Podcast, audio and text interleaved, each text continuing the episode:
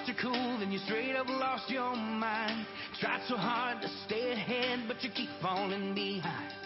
Life is gonna pull you down, make it hard to see. But a little change in your point of view could be just what you need. There's always a reason to always choose joy.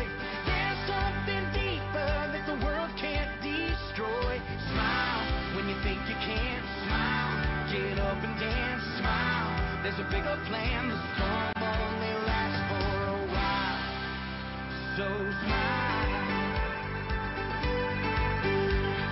Happiness is wonderful, but it doesn't stick around. Walking on sunshine, then here come the clouds. You can laugh or you can cry when it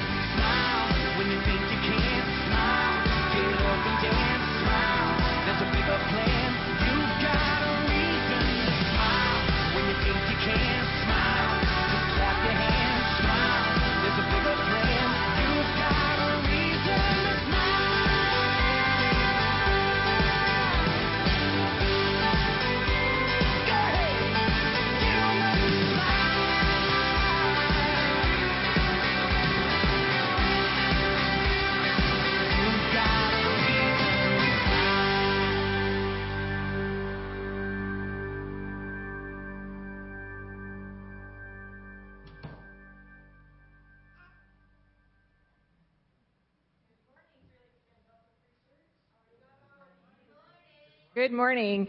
We're going to ask you to stand up. We're going to start with a scripture reading this morning, um, kind of in the mood of the video we just watched, just celebrating, praising God this morning. This is from Psalm 150. If you could just read along with me. Praise the Lord. Praise God in his sanctuary. Praise him in his mighty heavens. Praise him for his acts of power. Praise him for his surpassing greatness. Praise him with the sounding of the trumpet. Praise him with the harp and lyre. Praise him with timbrel and dancing. Praise him with the strings and pipe. Praise him with the clash of cymbals. Praise him with resounding cymbals. Let everything that has breath praise the Lord. Praise the Lord. Isn't that a great verse? I mean, it's talking about every instrument, everything that we have, everything that we can muster. We're talking about praising the Lord. So we just want to start the service off with that, and we have some music for you in a little bit. Um, if you could just be seated now, we'll continue on with our service. After a baby handoff.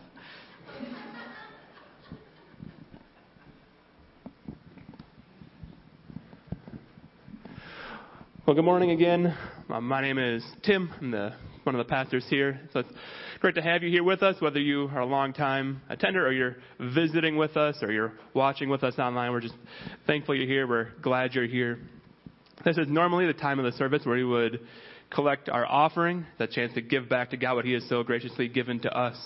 Um, but we're not passing plates right now during this season. And so you have a couple options for how we want to do that. You can go online to our website and you can give that way, uh, or you can give by texting, or there are plates in the back on your way out that you can drop your gift into. Um, but if you're just here visiting with us, like we're not asking for your money, we don't expect you to give.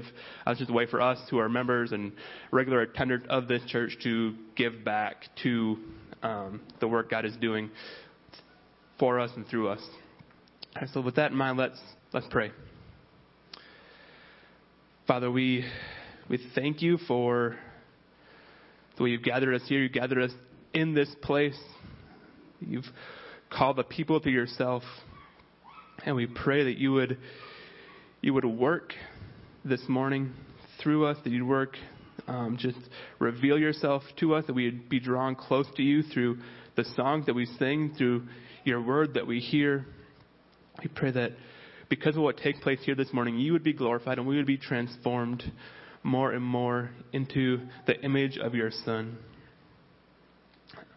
We pray for those um, in our church family who are affected by sickness or just pain or different kinds of struggles, that you would be with them, that you would give peace where it is needed, you give comfort where it is needed, that you would bring healing where it is needed.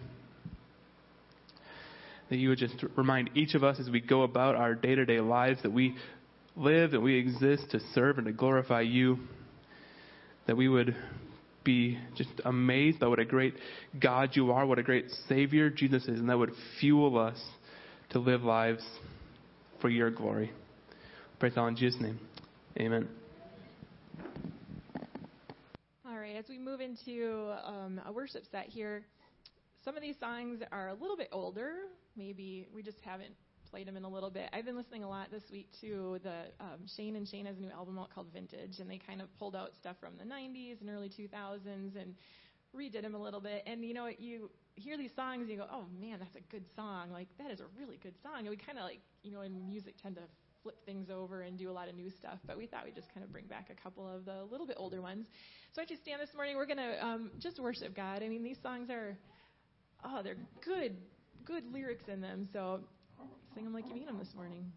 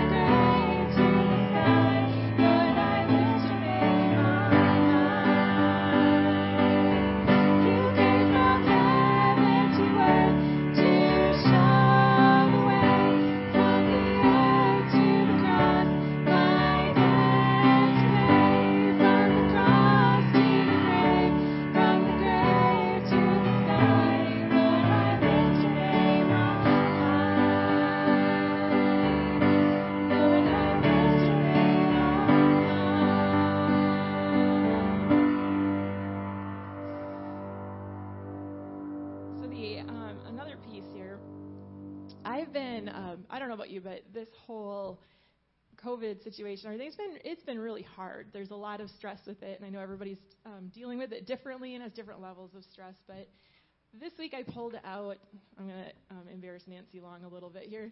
Um, I pulled out. She had given me the message back in 2015, and I just found it on my bookshelf and opened it up. And the very first um, page I turned to was Matthew it was Matthew 11:27, and this is from the message, so it reads a little differently. But she had gone in here and circled and put hearts on the word me everywhere. I think if you read this, I mean, this is really fitting for where we are right now. It says, Are you tired, worn out, burnt out on religion? Come to me. Get away with me, and you'll recover your life. I'll show you how to take a real rest. Walk with me and, and work with me. Watch how I do it. Learn the unforced rhythms of grace. I won't lay anything heavy or ill fitting on you. Keep company with me, and you learn to live freely and lightly. I just love that. Um, unforced rhythms of grace. So these next couple of verses are just like, or choruses are just about God and worshiping Him. We're going to sing um, Knowing You, which is really beautiful. So when we get to the chorus, really reflect on what we're singing.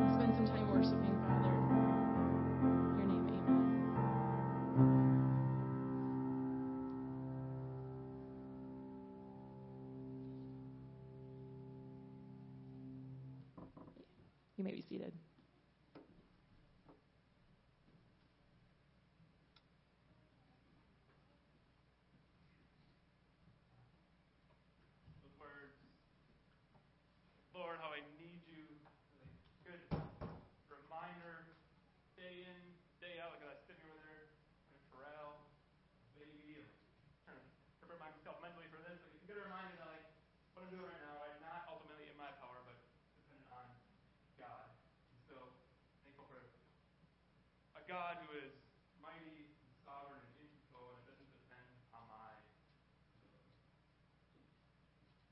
on August 31st, 1990, there was a kind of unique moment in baseball history.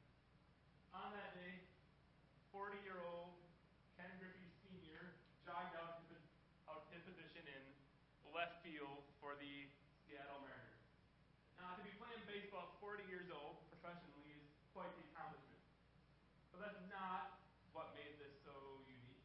What made this so unique was who jogged out next to him to play center field for the Mariners. And that was his son, Ken Griffey Jr. For the first time in baseball history, a father and son were playing on the same team together. And like two weeks later, something even more remarkable happened. Ken Griffey Sr. came up to bat and hit his third home run of the year in a game. Then the very next batter was his son, Ken Griffey Jr., and he hit a home run the very next at bat. So the first, and so far last time in baseball history that father and son have hit back-to-back home runs in a baseball game, which is pretty remarkable. And it was incredible how similar the career paths of the Griffeys were.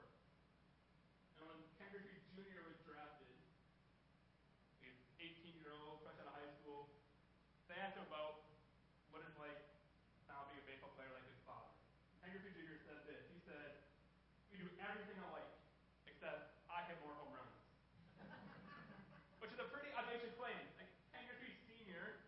had had a long, successful career. He had made three All-Star games.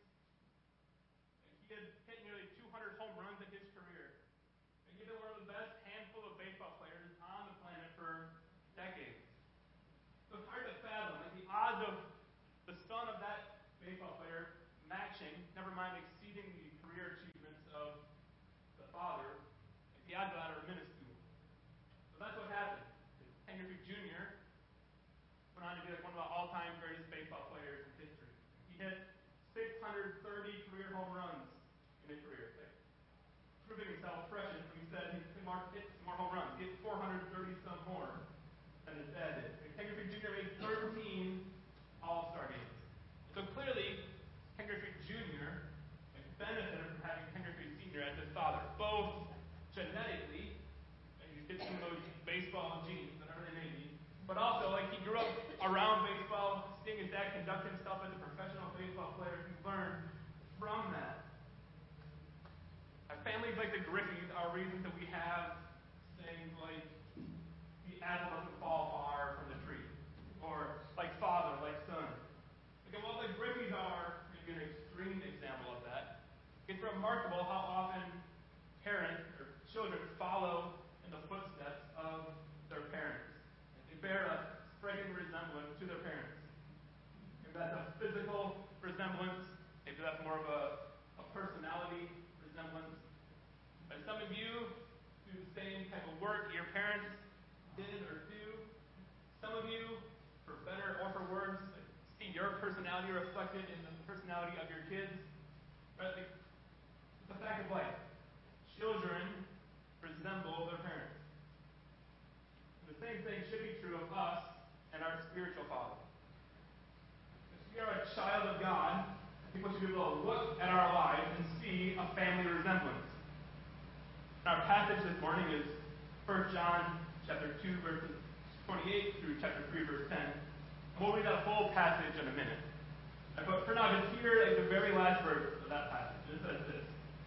This is how we know who the children of God are and who the children of the devil are. Anyone who does not do what is right is not God's child, nor is anyone who does not love their brother and sister. What this verse is telling us is that like how we live reveals whether we are a child of God or a child of the devil. Our righteousness or our unrighteous living is clear evidence whether God is our Father or the devil is our Father. And one way or another, like people will look at us and they will see a resemblance to our spiritual father, either to God or to the devil.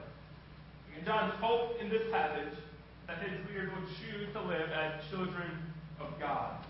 So with that in mind, let's read the whole passage. This is what it says. John writes, And now, dear children, continue in him, so that when he appears, you may be confident and unashamed before him at his coming. If you know that he is righteous, you know that everyone who does what is right has been born of him. See what great love the Father has lavished on us, that we should be called children of God. And that is what we are. The reason the world does not know what is, the reason the world does not know us is that it did not know him. Dear friends, now we are children of God. What we will be has not yet been made known. But we know that when Christ appears, we shall be like him. For we shall see him as he is. All who have this hope in him purify themselves, just as he is pure. Everyone who sins breaks the law. In fact, sin is lawlessness. But you know that he appeared so that he might take away our sins. And in him is no sin. No one who lives in him keeps on sinning. No one who continues to sin has either seen him or known him. Dear children, do not let anyone lead you astray. One who does what is right is righteous, just as he is righteous. One who does what is sinful is of the devil, because the devil has been sinning from the beginning. The reason the Son of God appeared was to destroy the devil's work. No one who is born of God will continue to sin, because God's seed remains in them. They cannot go on sinning because they have been born of God. This is how we know who the children of God are and who the children of the devil are. Anyone who does not do what is right is not God's child.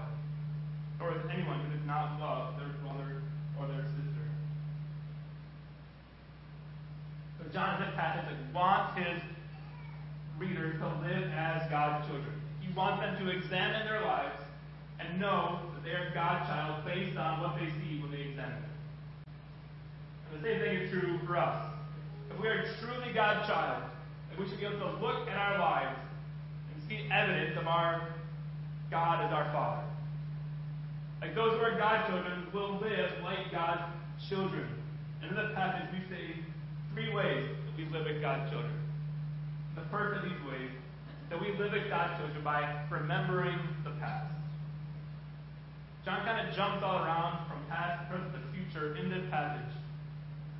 What, he, what we see here, though, is that like living as God's child doesn't work. It doesn't make sense if we don't start by remembering what has already happened to us in the past. Twice in the passage, we're reminded of what God has already done. And the first of these, at the end of chapter 2, the start of chapter 3, when we read, when we if you know that he is righteous, you know that everyone who does what is righteous has been born, past tense, of God. See what great love the Father has lavished, past tense, on us, that we should be called children of God. Okay? God has already lavished love on us and called us his children. We have already been born of God. Like we do not do what is right in order to become the children of God. We do what is right because we already have been born of God. Because we already have become his child. Like, you know, like becoming your parent's child when you start to resemble them. You resemble your parent because you are their child. But the expression is not, the expression is the apple doesn't fall far from the tree. Not that which is close to the tree becomes an apple. To, to, to live as a child of God first means remembering that we have already been born of God. That God has already lavished great love on us. How do we do that? He tells us in verse 5. He appeared, past tense, so that he might take away our sins. God lavished his love on us by sending his son Jesus to take away our sins. Paul said the same thing in Romans 5 8 when he says, But God demonstrates his own love for us in this. While we were still sinners, past tense, Christ died for us. While we were still sinners, while there was nothing good that we had done and nothing lovable in us, God still chose to lavishly love us by sending Jesus to die for us. But the result of Jesus coming and taking away our sins is not just that our sins are removed and we return to some kind of neutral status of God, like either good nor bad. Jesus' death like, didn't like turn from God's enemy into someone God is indifferent about. Went further than that. God lavishly loved us by sending Jesus so that we could become we could become His children. And this this status of God's children has all kinds of benefits for us. And there are numerous places in the Bible that discuss the benefits of being a child of God. But perhaps my favorite is Galatians 4, which says, But when the set time had fully come, God sent his Son, born of a woman, born under the law, to redeem those under the law, that we might receive adoption to sonship. Because you are his sons, God sent the Spirit of his Son into our hearts, the Spirit who calls out, Abba, Father. So you are no longer you are no longer a slave, but God's child. Since you are his child, God has made you also an heir.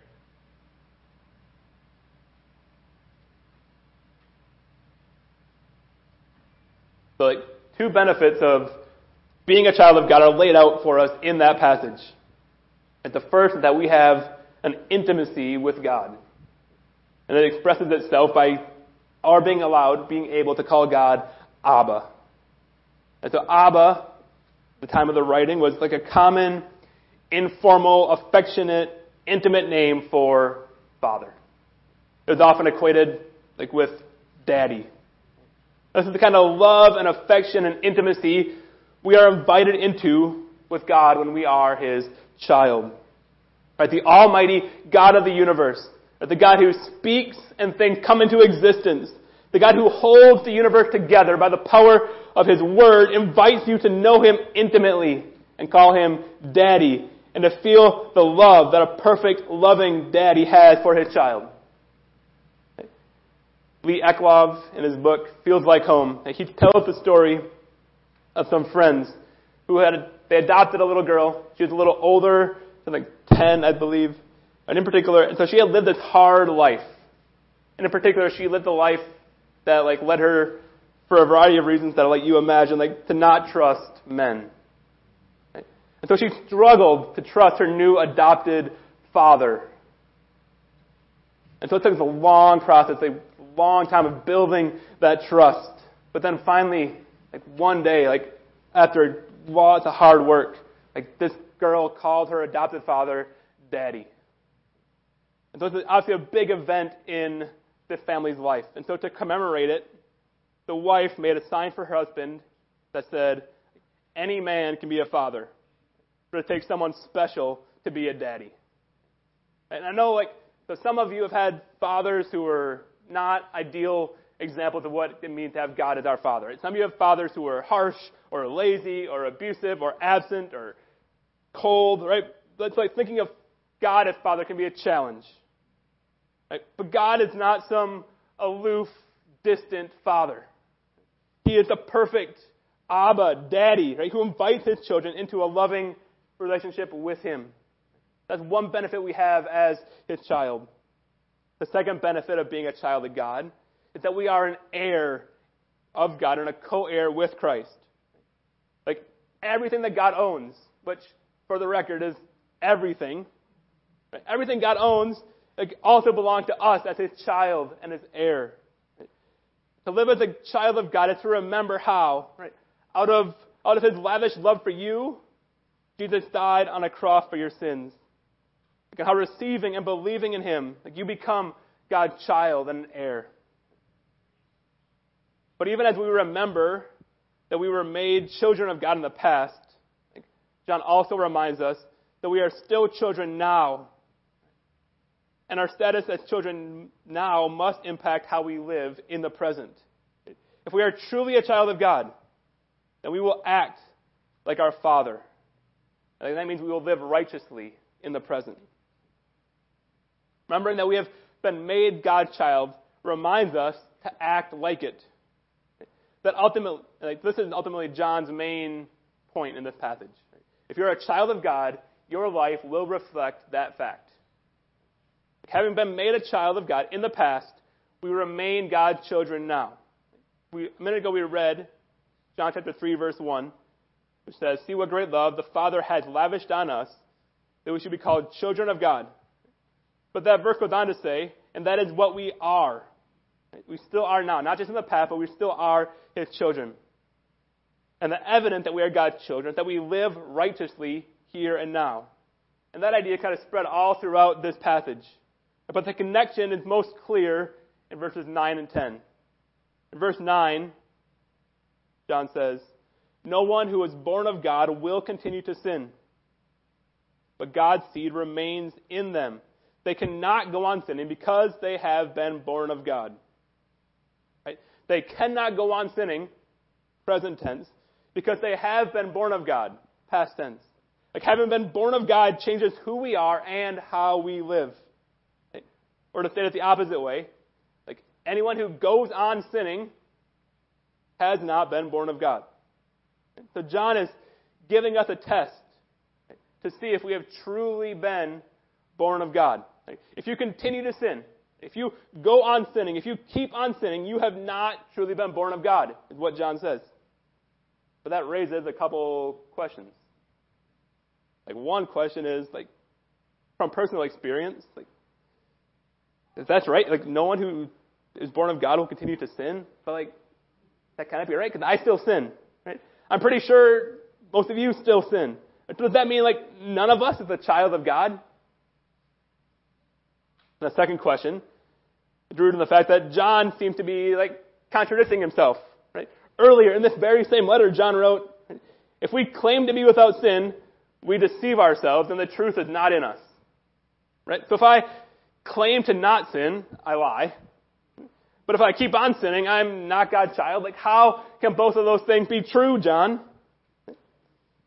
In order to kind of make sense of these questions, we need to keep in mind John's kind of dual purpose for writing this letter.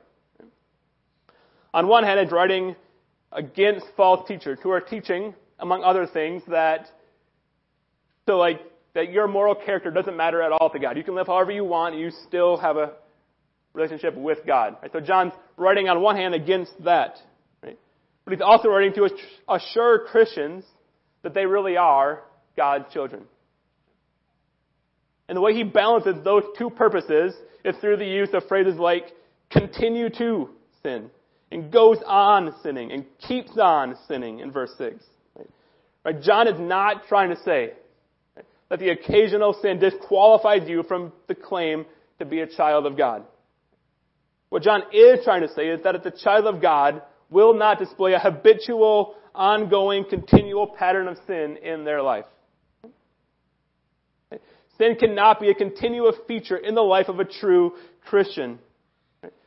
Rather, like when a Christian recognizes that they are sinning, when they see their sin, they're grieved by it, they confess it, they turn away from it and turn back to living the righteous life God has called them to live. the reason we respond that way is because, as we read later in this passage, the reason the Son of God appeared was to destroy the devil's works. The reason Jesus came to earth, the reason he suffered the unimaginable agony of the cross, was to defeat sin and death. Jesus endured all the sufferings of the cross to destroy the devil's work, to destroy sin. And so every time we choose to sin, like we are making a mockery of the sacrifice he made. And we're working directly against Jesus' purpose.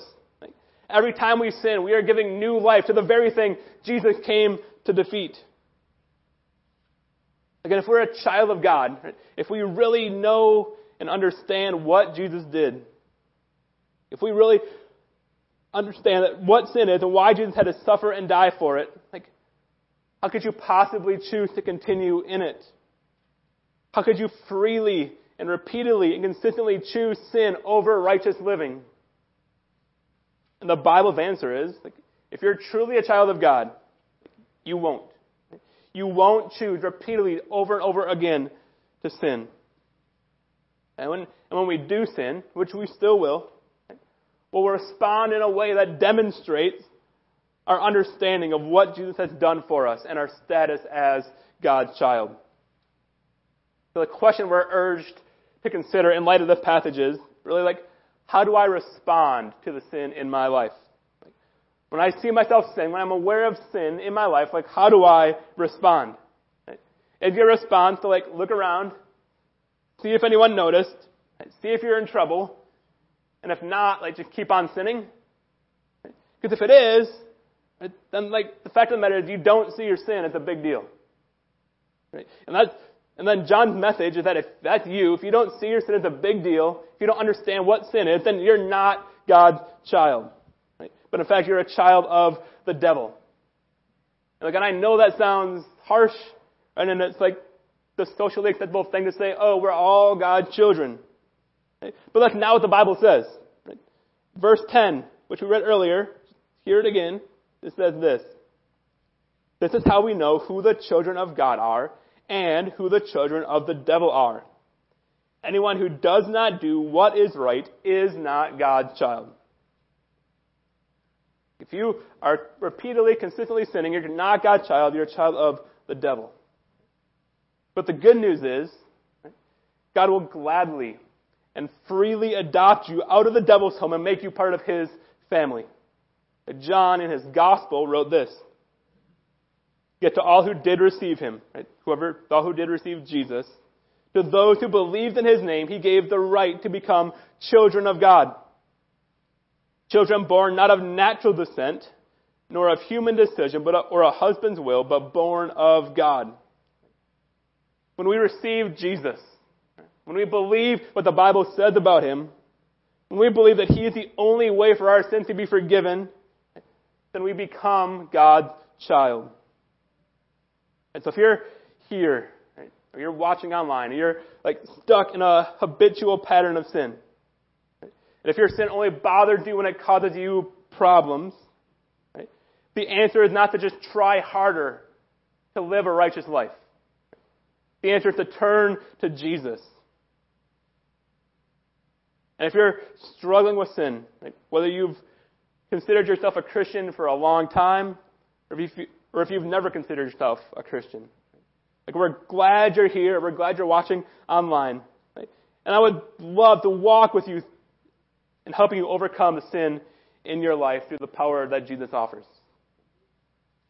And please know, like, if you are struggling with sin, right, the best response that John wrote earlier in this book right, is to confess it and to get help fighting it. And so, like, if you need to be, if you need a safe place to confess sin, right, then like know that I can be that place. There will be no judgment, no condemnation. The love and a desire to help you be free from that sin. But on the other hand, if your response to sin in your life is to like look at your life and see sin and then to recognize the gravity of it and then to, to stop sin and to turn back to God. Right? If that's how you respond to sin, if you see it and turn away from it repent and turn back to God, right, then John isn't writing this to make you feel condemned or guilty. Right? Like we do not need to enter a spiral of guilt and shame and doubting our salvation every time we sin. As we read earlier, Jesus appeared so that he might take away the sins of God's children. And that includes the sins we commit even after we are God's children. Right? So the invitation in this verse for those who are truly God's children is to examine your life. If you can say, like, I know I'm not perfect, but I look at my life and it shows an on, it doesn't show an ongoing pattern of sin. Right? Like I truly desire to do what is right and honors God. If you can say that, right, then John wants you to feel assured that you can rest, that you are God's child, and you can rest in your status as his son or daughter, both now and into the future. And that brings us to the third way we can live as God's children, and that is looking to the future.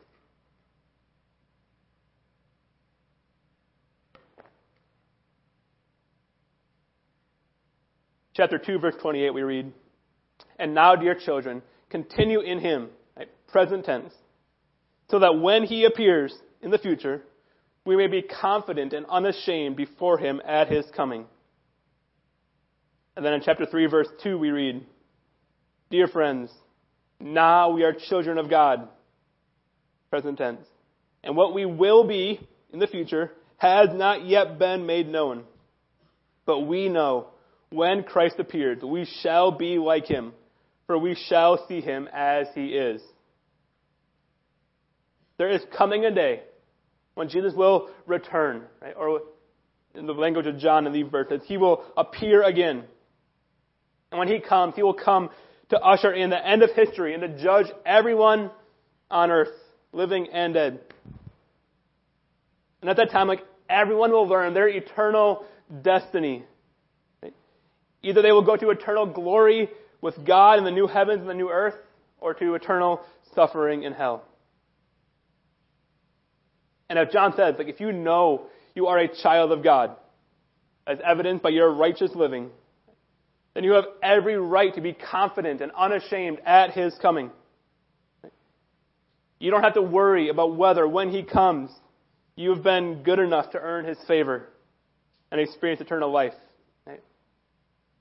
If you continue in Jesus and you live a life trusting in him, then when he comes, you don't need to be ashamed of the sins that you have committed because you know they've already been taken care of in Jesus for the children of God. Right? The return of Jesus Christ will be the most joyful and glorious day ever because, as John wrote, like what we will be had not yet been made known. But when Christ appears, we shall be like him.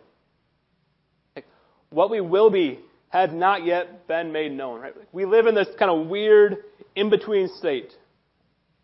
Our sins have been forgiven, but we still wrestle with the effects of sin and the temptation of sin in our lives. And we still give into that temptation sometimes. But there is coming a day when Christ returns, when we will no longer have to wrestle with sin. There's coming a day when we will be like Him. That the lingering effects of sin will be totally removed. We, and then we will be given glorified bodies that do not get sick, do not die, we will see Jesus face to face as he is. And seeing him as he is will remove any temptation to sin. And we will live in eternal bliss with him forever in the new heavens and the new earth. As we live as God's children now, we look forward to the day in the future when Christ appears. We will stand before him confident and unashamed. Not because of how great we are, not because of how righteous we were in this life, but because we know we have trusted in Him to take away our sins and to give us righteousness. We are children of God. All of us who believe in Jesus are children of God. And as His children, we are invited to remember the past. How He lavished us with His love and made us His child while we were still His enemies and as a child we're urged to live righteous lives in the present, bearing a family resemblance to the perfect righteousness of our Father, and confessing and repenting of the sin we see in our lives, and rejecting any teaching that tells us that sin isn't a big deal. And as a child, we have the joy of looking to the future, knowing that one day He will appear, and we can be confident and unashamed at His coming trusting that our brother Jesus died to forgive our sins while also giving us a perfect model of what it looks like to live as God's child. Let's pray. Father, we do thank you that you sent Jesus, your firstborn and only holy Son, to live life be a perfect model for us of what it looks like to live a righteous life. and also to take our place on the cross, to pay the penalty of sin for us, so that by trusting in Him, we can be adopted as sons into your family. We can become your child. We can call you Abba, Daddy. We can, we can experience the joys of being your child and to look forward to a day when we are a co heir with Christ. God, help us to live in the reality of being your child. If anyone here or listening has not become your child, has not trusted in Jesus, then we pray that they would do that, they would seek guidance and help in what it looks like to become your child. That you would work to convict of, of sin, to show us the sin in our lives, that we would turn away from it and turn back to you. God, as we prepare to leave here, that we go and live lives that glorify you. Pray in Jesus' name. Amen. So as we prepare to leave, as we prepare to go out back into the world for the rest of our week, whatever that may look like for you, I pray that you would leave like just refreshed knowledge that you are God's child, that you have an intimate, loving Father you can turn to. I pray that you would go and you would live lives that honor and glorify Him. You're dismissed.